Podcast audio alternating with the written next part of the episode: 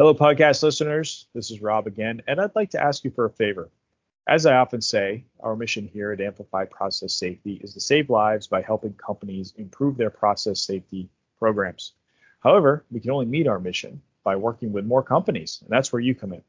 If your company needs a PSM audit or perhaps needs help with a process hazard analysis, or maybe you don't know how to submit an RMP plan to EPA, let us know. These are all things that we can help with. At Amplify Process Safety, we are experts in all aspects of PSM and RMP regulations, including PHAs, mechanical integrity, management of change, and we also have lots of useful knowledge related to NFPA requirements, combustible dust, etc. So, if you or someone at your company could use our help or just wants to talk about some things related to process safety, please don't hesitate to reach out. Uh, whenever you want to, you can reach me on my direct line, 207 229 0862. And as I said, if you know of anyone who can use our services, please let us know. Until next time, be safe out there. Welcome to Amplify Your Process Safety the podcast that provides the experience and expertise you need when it comes to process safety and risk management. Our hands on approach will give you the insight needed, whether you're new to industry or process safety, in a role where you interact with aspects of process safety, or an experienced process safety professional. Join us in our mission to protect people, the companies they work for, and the communities where they operate by making process safety knowledge available to all.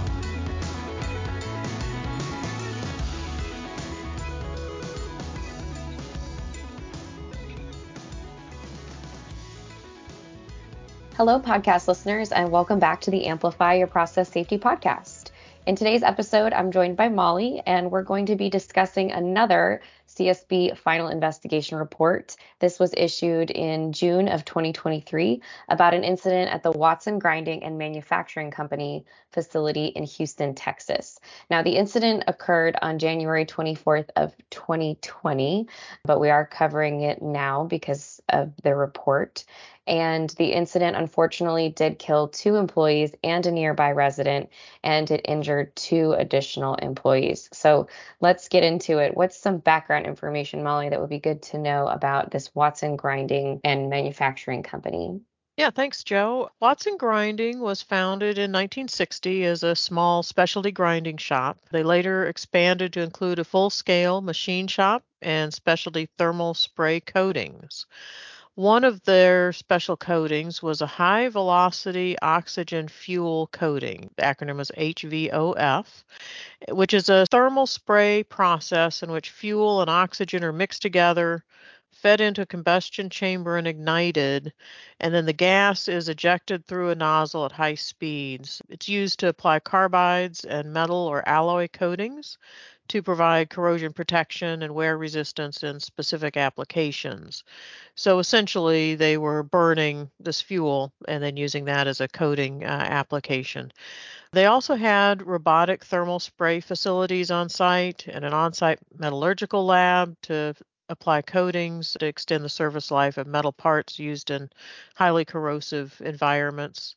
They serviced industries as far ranging as chemicals, mining, uh, offshore oil production, hydraulic fracturing, oil refining, power generation, pulp and paper, and aerospace. So they service a lot of different clientele. At the time of the incident, the company employed about 130 people. As some additional background, prior to this incident in 2020, they had another relatively similar incident that happened at their facility on October 31st, 2008. They had a propylene leak, as they did this time, in a coatings booth, and it resulted in a fire and explosion. At that time, it injured two employees and significantly damaged the coatings building. As a result of that incident, they built a new building in 2009. OSHA investigated that incident at the time and issued four citations. Two were deleted during settlement, but one of the final citations was for violation of the General Duty Clause, or GDC. The citation involved a welding hose and connecting joints that were not inspected for signs of deterioration, leaks, and wear. Uh, so talk about a into, near miss. yes, um, that was not so much a near miss, but an, an, incident that was eerily similar to what we'll go over happened uh, back in 2020. So right. they were they should have been very familiar with the hazards and the potential impacts of this operation. Further, the facility was not regulated by either PSM, the OSHA PSM standard, or EPA's Risk Management Plan, RMP. This is due to a couple of factors. One, the amount of propylene stored at the facility was less than the threshold quantity of 10,000 pounds. And also, they fit within an exemption for fuel in these standards because they were only using the propylene to fuel that burner in the coating booth. So, just like a lot of other facilities that are only using these flammables for fuel source, they were not covered because of that just a little bit about propylene, which is the flammable material that they were handling. It is a flammable, colorless gas. It's typically transported in liquefied form by pressurizing it. Watson Grinding stored it on site in a 2,000 gallon bulk tank capable of holding 8,600 pounds. So that's how they stayed well under that 10,000 pound threshold quantity. So, with that background, Jo, why don't you talk a little bit about what happened in this most recent incident there back in 2020? Sure. So, in essence, a hose came loose inside one of the coating booths in their building.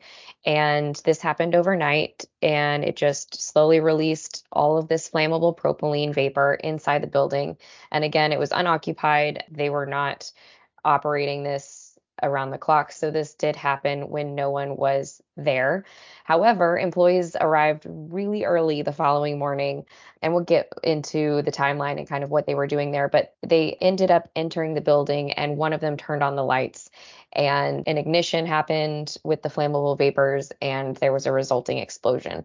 And as we mentioned before, it did unfortunately kill three people, two of them being employees, one being a nearby neighbor who later died of their injuries that they sustained while their house was damaged. Um, and then it did injure two other employees. So, pretty large explosion mm-hmm. uh, due to the proximity of other structures, because this was not kind of like out on its own on a piece of land. Um, it just damaged hundreds of nearby homes and businesses. The report says over 450 structures, so really significant. The report also has some screenshots of nearby security cameras at people's homes and businesses that capture right. how large the explosion was. So really significant. Actually, so significant, in fact, that in the aftermath, the Houston City Council actually adopted an ordinance where they tightened regulations on how close a business storing hazardous material could be to other facilities while it's in the city limits.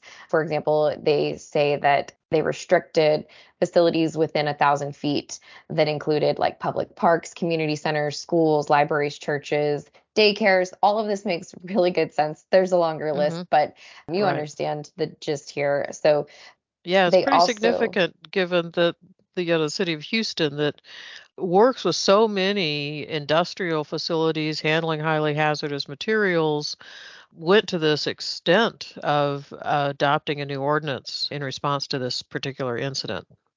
Right. And I think it's fair. I mean, if you live or work near something hazardous, you shouldn't, you know, be worried about offsite consequences and mm-hmm. so you can you either need to make sure they're following a program to really decrease that risk or you know it should just not be allowed for you to be that close to them so that you can't exactly. be impacted so that is something that was a result of this incident Additionally, as far as the company was concerned, Watson Grinding, they did file for bankruptcy almost immediately, February 6th of 2020, and they are no longer in business. Mm-hmm. So lots of consequences. Right, very unfortunate incident. Now they did have some precautions in place, so we're going to walk you through those, right. and then there are just a lot of intricacies that we'll discuss about why those didn't really end up preventing this. So, what kind of precautions exactly. yeah, did they so, have in place? So as we mentioned back in 2008 they had a very similar incident that required rebuilding this coatings building because it was so heavily damaged from that incident in 2008 And in the process of rebuilding that booth, they implemented a lot of safety precautions. We'll go through some of these, and they actually sounded like they would clearly address the root causes of the problem back in 2008. They had manual and remote actuated shutoff valves installed on their bulk storage tank for the propylene, and also manual and automated shutoff valves in each of the coating booths. They implemented, after the 2008 incident, a practice to isolate the bulk storage tank at the end of each workday.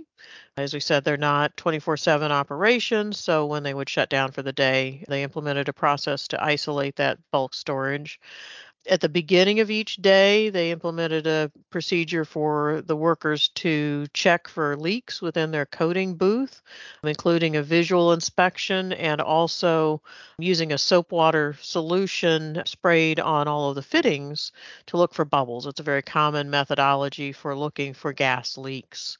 Uh, soap solution, if there is anything leaking, will bubble up and it's very obvious all the employees were trained to report any odor of propylene. They didn't have a specific odorant like you might find in the natural gas used in your homes, such as a mercaptan or something like that. But the propylene did have a distinct odor. And so they set up a system to train the employees that worked in the coatings building to recognize that scent and report leaks. There were also manual isolation valves at the storage tank in addition to the automated ones. They put in emergency stop buttons at all of the exit doors for the coatings building, which, if somebody pushed that emergency stop button, it would close the automated shutoff valve at the bulk tank. So they did a lot for isolation. They had some other engineering controls as well. Why don't you go into some of those, Jo? Sure. So, additionally, they had a large exhaust fan, which was just operated continuously while they were operating these coating booths, just to remove processed gas and provide additional ventilation. Six of the eight coating booths were actually equipped with wall mounted gas detectors, and they triggered several actions when the level of flammable gas or oxygen hit a specific limit. So, these included they activated an alarm in the PLC, they started up the booth's exhaust fan, they closed the remote shutoff valve inside the coating booth, and they closed the remote shutoff valve at the bulk storage tank. And the alarm was audible and visual. And the audible alarm directed the employees to evacuate. It went between a siren and the instruction to evacuate. So, mm-hmm. pretty decent setup. And then several booths also included a sensor to detect if a flame was present on the spray gun. And if there was no flame for a specified period of time, meaning that the booth really wasn't in use, then the remote shutoff valve for that booth would automatically be closed. So, pretty robust system there. And the control system also required each booth's double access doors, because each booth was closed by doors, to be closed in order for the spray system to operate, just to prevent any leaking into the common area of the coating buildings. Mm-hmm. Yeah, so this was a, a pretty well designed, well engineered system after that incident in 2008. And for those of you that are familiar with a process hazard analysis or PHA, those would count as multiple layers of protection for mitigating or preventing this scenario from progressing to an explosion. So they seem to have their act together after that 2008 incident with this engineered system. So, what happened? Well, as is not totally uncommon, these well engineered safeguards were not functioning as intended. So, first off, the practice of isolating that bulk storage tank at the end of each workday was inconsistent. They didn't have a written policy for that. And so people started to get complacent. The supervisor got to the point where they would generally only close that manual isolation valve if they weren't planning to be in operation for like at least 24 hours. If, for instance, they were shutting down for an entire weekend, he didn't necessarily close it at the end of every workday because they would be starting up again in you know six or eight hours, and it would take too long and add to the morning startup routine. And on this particular day of the incident, he had not closed that isolation valve on the bulk tank before he left for the day. And I think something interesting about that, since you mentioned that many of these safeguards could be credited in PHAs, a good point there is that if you're going to take credit for it in a PHA, it has to not only exist, but it has to have some sort of well defined structure to mm-hmm. ensure that it's actually happening. So in this case, you know, it'd be like a checklist or a double exactly. sign off checklist for even more certainty that it had been done. Mm-hmm. And without that, like you said, you know, they went from doing it every day to oh, only certain occasions and it's easy to see how over time you know this safeguard was no longer protecting them at right. all so right i think a good point yeah good point mm-hmm. to make yeah. Also, at the time of the incident, those automated gas detection alarms that you mentioned were installed in most of their coating booths weren't functional. So they had all of these interlocks tied to those sensors that would close isolation valves and trigger alarms and the ventilation and so forth. Unfortunately, those sensors weren't connected up to the PLC to take all of those actions that were intended additionally, contractors and other folks working on that system on several occasions mentioned to company management that these gas sensors were not functional, they were not connected into the PLC, these interlocks were not going to be effective. Reports were noted from 2013, 2016, 2019, and then again just two weeks prior to the incident. And unfortunately, the company did not take effective action once they received those reports, which basically rendered a lot of their safeguards ineffective. As we talked about in PHAs, if you're going to take credit for a safeguard, it needs to be functional and robust. The other thing that comes into play with LOPA or layers of protection analysis is the notion of independence. So in this case, they had the alarm, the ventilation system, and the auto shut off of those isolation valves all triggered from a single gas detection alarm. And having that all go to a single sensor in each booth meant that those different safeguards were not all independent. And in this case, the problem with the sensors wiped out what might have been several layers of protection for them. Right. Right. Good point. And then additionally, poor training and communication definitely contributed to the incident. So, as we mentioned before, there were a couple employees on site very early, I believe right before 4 a.m. They were mm-hmm. using the company's on site gym, so no operations were taking place at the time.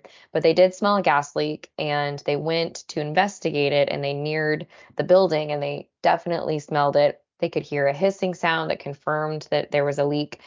They didn't evacuate though. They returned to the gym and they continued their workout a little bit mm-hmm. later the operators were notified via text to let them know about the leak and to, you know, not go ahead with mm-hmm. startup.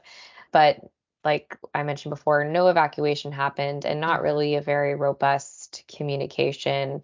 And they certainly didn't prevent another employee from showing up to work and entering the building, right. which ultimately is what triggered the explosion when he turned on the lights. So yeah, very unfortunate.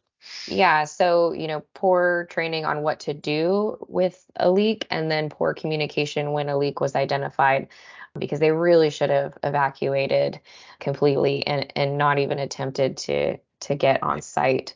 So very unfortunate, like you mentioned. Additionally, huge contributor as well is the hoses that were used in the coating booths. They were not factory crimped, they were hand crimped by the operators. And so the hose in the booth that ultimately was found to be the source of the leak was mm-hmm. found to be not properly crimped, and that definitely led to the release. Um, right. Um, in addition to all these other factors. But, yeah, the, the operators yeah. weren't trained to handle those hoses. There weren't written procedures, as we talked about, for the isolation. And so they were expecting people to do activities that they weren't properly trained for, and that contributed to the problem. Exactly. Now, as we mentioned before, this particular site, because of the amount of propylene on site, did not fall under PSM or RMP. But as we'll get into a little bit further, that doesn't mean that they had a full pass on having uh, no process safety kind of programs mm-hmm. in place. So we're just going to walk through now what elements of a PSM program would have helped because right. in order to kind of comply with the general duty clause, it is kind of like PSM light. There's a lot of mm-hmm. a lot of similarities there. So we're going to kind of walk you through each of the elements that would have likely contributed to preventing an accident like this. So Molly, what's the first yeah. one? The first element in the PSM program is employee participation. And so we think that that would have helped quite a bit with regard to communication and awareness of the hazards and understanding what to look for in terms of leaks. This had a characteristic odor one of the employees working at the gym recognized it. The other one was not assigned to work in the coatings building and wasn't familiar with what to expect or what to do. Additionally, that awareness training that comes with the whole employee participation element should have helped make people aware of what the expected responses are, that there should have been plans to call for an evacuation, notify emergency response personnel, and keep people away. So that's the first starting point is to make sure that all of your employees are aware of the hazards and understand their duty to help provide a safe workplace. Right. And then additionally, the process safety information element of PSM requires that you keep information on hand regarding the design and the materials used. In this case, it would have required that they keep information regarding like the engineering drawings mm-hmm. and additional documentation that would have and helped the whole them safety maintain, system like that right. interlock system Uh, they would have had it documented that this was supposed to connect into the PLC, and then that's what triggered all of the interlocks. And I have all those wiring diagrams, and that background information is is one of the key points there. Right, right. The CSB concluded that deficiencies in their process knowledge and documentation significantly contributed to the incident. And actually, in 2016, they hired a different company than the original system designer to improve their process. And they developed drawings for the robotic coating arms, mm-hmm. but they didn't develop drawings for the automated gas detection alarms, exhaust fan startup, and gas shutoff system. Mm-hmm. And they didn't work to reconnect them. So just a lot of missed opportunities there to kind of keep their drawings up to date and to know right. more about their process. Exactly. Yeah, so the the next element that we think would have been a big help to them is PHAs. That walks you through a very methodical look at your process and identify what potential deviations could happen, like this loss of containment, the hose is coming loose, evaluate what safeguards you have and whether those are adequate. As we mentioned, when you take credit for safeguards, you need to make sure that they are functional and robust, like these procedures. It might have pointed out that they didn't have written procedures. It should have pointed out that the interlocks for the gas sensors needed to be inspected and tested, a whole functional test to make sure that they actually were doing what they were supposed to be doing. A key component of the PHA that many times people overlook is after the PHA, you need to inform all of the affected employees on the results of the PHA, which would give them an awareness of the risk of loss of containment scenarios, such as these hoses, and what the safeguards are, and have the operators understand what could happen and what should be going on behind the scenes to prevent that. One other piece, the CSB didn't really bring it up, but I think it's somewhat important component is that among the tasks that you have to evaluate in a PHA, you need to look at facility siting. Now, sometimes companies will do that in a separate quantitative risk assessment, a QRA, where it's a very quantitative look. Other times in a PHA, you'll go through a checklist, but that focuses you on where do you have large inventories of hazardous material? Where do you have personnel? Brings to light sometimes issues where you have non essential personnel in harm's way and it encourages you to move those people, you know, office workers and things like that, away from the hazardous areas. In this case, their large company gym was right next door to the coatings building. They were fortunate that this explosion happened at the very beginning of the day, like four in the morning or something like that. And there weren't a lot of people in that gym, but it was a very extensive company gym. And if that incident had happened later in the day, there could have been a lot of non essential personnel in harm's way to get hurt by this. So, facility siting is a piece of that PHA element uh, that should have been looked at. So, Definitely. what's next?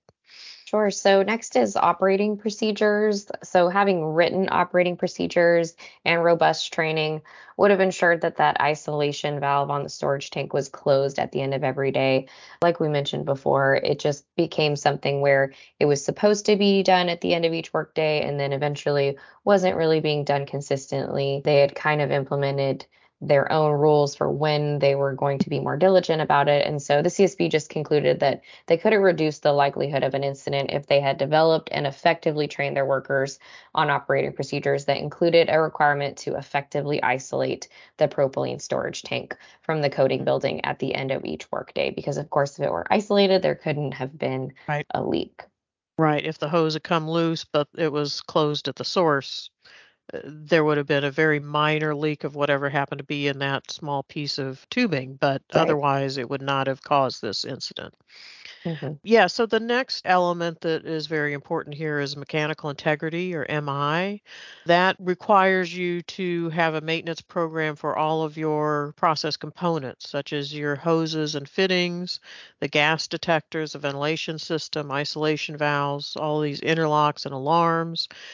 It requires you to do functional testing of these safety systems, so not just a calibration of your gas detector, but actually functionally test that if you triggered that gas detector, that the ventilation fan comes on, the isolation valves close, the alarm activates, and those types of inspections as part of an MI program would have highlighted the fact that this was not a functional interlock and it wasn't connected to the PLC to take those subsequent actions that they had intended it to do.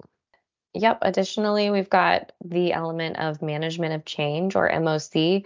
And so this, of course, involves evaluating risks associated with any sort of change to your process including changes to things just as simple as the type of hose being used. So you really need to have an MOC anytime it's not an actual replacement in kind. And what was interesting in the report is that the rubber hose was the component that ended up failing and causing the leak. And at the time, it was what's called a grade R rubber welding hose, and it's less expensive, uh, which I thought was an interesting detail. And we'll get into that in a second. But yep. it really was designed for acetylene and oxygen service only, and it's not recommended by the manufacturer for use with any other gases. And they were using it with propylene, of course. Now, they have a grade T hose from the manufacturer that is for propylene service because the oils in propylene and other fuel gases can actually dry rot the grade R hoses in a pretty short amount of time. Mm-hmm. So they'll form cracks and lose pliability. And also using the grade R type in propylene service, they said reduces its life and presents a safety hazard and it definitely did. Yeah, they found that that hose had lost its flexibility, its elasticity, so that likely contributed to its detachment, which ultimately led to the incident. So I thought this was really interesting because it's very normal to want a cost saving option, but mm-hmm. you know, you can't necessarily use a different type or grade of mm-hmm. anything in place of what was there because there's probably a reason that that was right. being used, you know, just or, depending on what sort of materials are passing yeah. through your equipment. So I thought this was and really the, And that's one of those where for your MOC evaluation, you need to have people knowledgeable on a wide variety of topics. And in this case, you would need to consult with somebody that understands the hoses and the application to say whether or not that change is acceptable. Right. So, right. Yeah. So yeah, definitely could have yep. helped. The next element of a good PSM program that would have helped them here is incident investigation. It requires uh, evaluation of incidents like they had in 2008 and near misses, things that could have resulted in a process safety incident. So those investigations should be checked to find out what the root cause was and make recommendations for follow up to prevent a reoccurrence. So things like the gas detection system not being connected into the PLC when they had contractors point that out. Those should have gone into an incident investigation system and been investigated as near misses, which would have hopefully led them to fix that before they had a loss of containment and needed those safeguards. Right. And then finally, the emergency response plan element, of course, would have been useful because it does provide awareness. In this case, it would have been for leak detection and it would have outlined what the proper response was. So, you know, and it they wasn't could have just go back to your gym. right. They could have had just a very specific means to communicate the hazard mm-hmm. and ways to prevent additional personnel from entering, you know, cones, barricades, any sort of signage. Right. And unfortunately, that just didn't seem to be in place. Exactly. Yeah. So, as we said before, these folks at Watson Grinding were not required to comply with PSM or RMP. They weren't required to have this type of process safety management system in place. However, they were required under the General Duty Clause to provide a safe workplace for their employees. So a lot of times we talk to companies and they say, "Oh, we meet this fuel exemption or we meet this exemption for normally unoccupied remote facilities or our chemicals aren't on the covered list or we're under a threshold quantity, so we're off the hook. We don't need to worry about any of this process safety management system stuff." But that's not really the case. So even if you aren't required to comply, it's still best practice to implement a lot of these elements. It's a good idea. It helps you with reliability, operability, a lot of things for maintaining a good business. And it can hopefully prevent incidents like this that can put a company out of business and kill people in the process. So, after the 2020 incident, one of the citations that OSHA issued was for failure to provide effective information and training, uh, hazards of the chemicals, including propylene, and the second citation was violation for the general duty clause. It stated that Watson Grinding did not prevent explosive concentrations of propylene from accumulating inside the building. They didn't ensure that the equipment the coatings booths were always maintained gas tight, and they didn't ensure that the propylene manual shutoff valves were closed at the end of each workday. And as we said, there were a lot of other things that were not functional and should have been to prevent this incident. Right. So, what recommendations came out of this CSB uh, investigation? There were no recommendations made to Watson Grinding because they are no longer in business. So, oftentimes we do see a section of recommendations to the company where the incident took place. That was not the case here because they have since declared bankruptcy and right. If no they longer, were still in business, right. CSB said they would have had a lot of recommendations. Exactly. exactly. So the CSB did make two recommendations. They were very similar. So these were made to the Compressed Gas Association, CGA, and Matheson Tri-Gas Inc., which was, of course, the supplier of propylene to Watson Grinding. And so those recommendations were really to just urge their member companies to share information with their customers about the safety issues identified in this report and to encourage them to just go ahead and implement an effective PSM program to mm-hmm. prevent accidents like this. So the CSB asked that they provide them with PSM guidance from publications such as Compressed Gas Association 86, Guideline for Process Safety Management, and CCPS guidelines for risk-based process safety.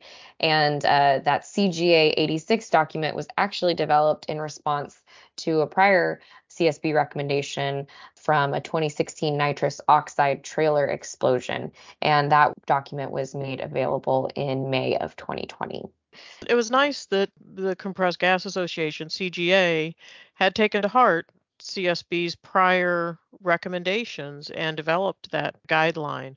Unfortunately, it didn't get widely distributed enough to have a preventative impact with this Watson grinding company. Right. And then, uh, you know, we always like to talk about what any company can learn from this incident, even if you work somewhere that doesn't handle propylene and you think, well, you know, this isn't super relevant to me. We think that there are good learning opportunities from any incident. It's the only positive thing that can come out of right. it. Obviously, there are lots of negative impacts loss of life and mm-hmm. also this bankruptcy. There were lots of off-site consequences to buildings and people's homes and workplaces. But we do think that there are three main learnings that any company can learn from this incident. So why don't you go into those for us, Molly? Yeah. So first off, as I said before, companies have an obligation to provide a safe workplace. And if you're handling highly hazardous materials, one of the best tools for doing that is having a robust PSM program. So look into that, even if you meet one of the PSM exemptions or you're below a threshold quantity. Go ahead and look at implementing a PSM program or at least key components of a PSM program to minimize your chances of having a catastrophic incident like this. One thing that I thought was interesting is that the threshold quantity for flammables is 10,000 pounds, and Watson Grinding only had 8,600 pounds on site. The CSB estimated that their release was only about 2,600 pounds, and it caused this much devastation.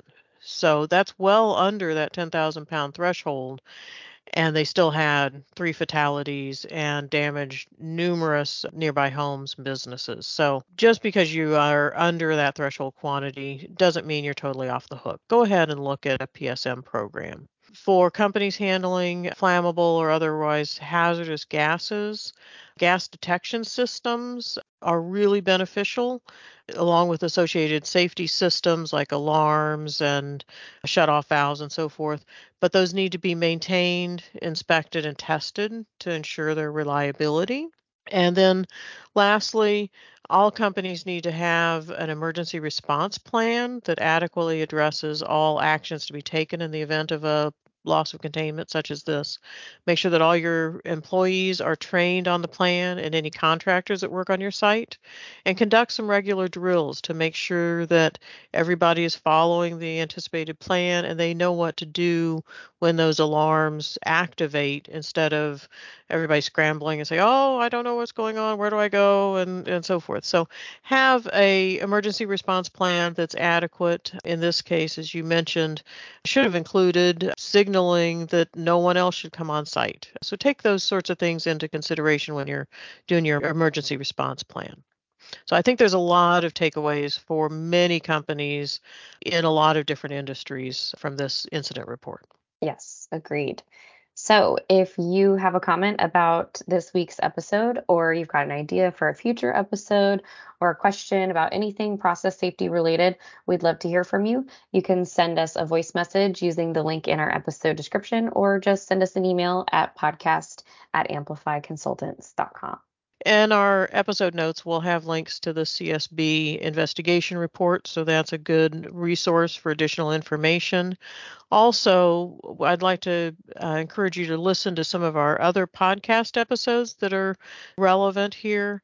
As we talked about, the general duty clause covers a lot of specifics. OSHA has a general duty clause that's very general. The EPA's general duty clause has very similar wording, but they have some guidance documents elaborating what they expect for compliance with that general duty clause. And we've covered some of those details in our podcast episodes 52 and 56.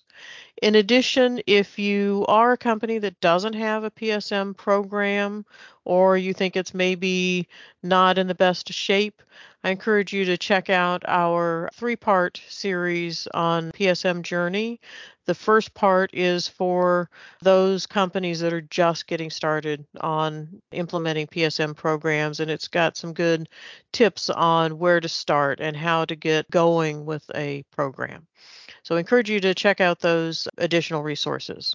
And we'd also like to thank the CSB again for this important work that they're doing. You know, conducting these investigations really provides a lot of industry guidance so that nobody else has to suffer similar consequences. So we do appreciate the work that they're doing. You know, we're trying to do our part to get the word out about these so that you don't necessarily have to digest a full report, although we definitely encourage you to go check it out. So you'll notice we are recording many of these incident breakdown episodes to cover the final investigations as the CSB makes them available. So, for further details on this incident and any others that the CSB has investigated, we invite you to go visit their website at csb.gov. And finally, our goal at Amplify Process Safety is to save lives by partnering with companies that handle highly hazardous chemicals to create world class process safety systems. And it's our firm belief that these systems will help prevent catastrophic incidents like fires and explosions and toxic releases. So please don't hesitate to reach out to us if we can help mm-hmm. guide you on your process safety journey. Thank you all for listening, and until next time, be safe out there. We appreciate you joining us for this episode of Amplify Your Process Safety. Head to our website, amplifyconsultants.com, to find our show notes and other resources. Thank you for joining us in our mission to ultimately save lives by advancing process safety right here on Amplify Your Process Safety. Until next time.